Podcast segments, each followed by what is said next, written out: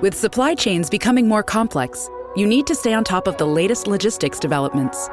So, if you work with logistics, you need the Beyond the Box podcast from Maersk. It's the easy way to keep up to date with everything from digital disruption in logistics to the need for supply chain resilience in today's market.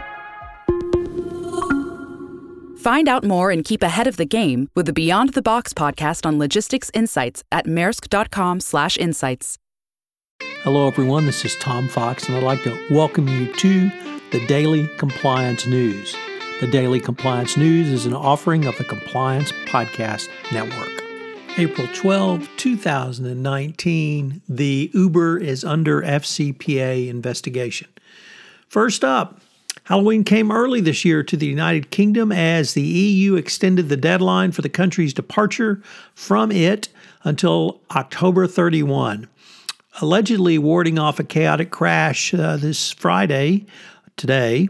Uh, however, uh, it's not clear if the United Kingdom government will be able to put anything together any better than they have now. That would certainly require some uh, actual work by UK politicians. Next up, what's in your supply chain as Apple takes steps towards curbing climate warming emissions from its supply chain. It announced that 21 suppliers in its supply chain have recently vowed to obtain all electricity from renewable sources, bringing to more than 5 gigawatt total of renewable energy that will be used by the company and its suppliers in 2012. Uh, once again, in with the complete lack of leadership of the United States government, businesses are taking the lead in responding to climate change, and here we have Apple taking, taking steps to curb climate warming emissions.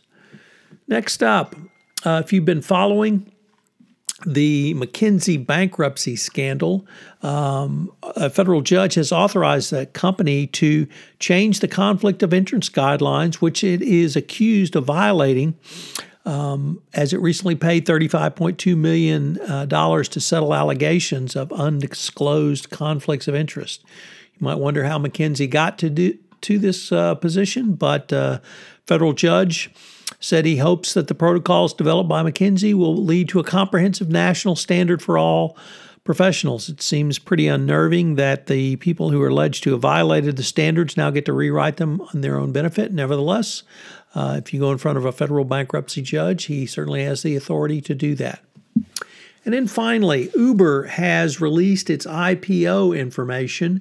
And uh, interestingly, it said that it is under investigation for possible FCPA violations related to its activity in Asia.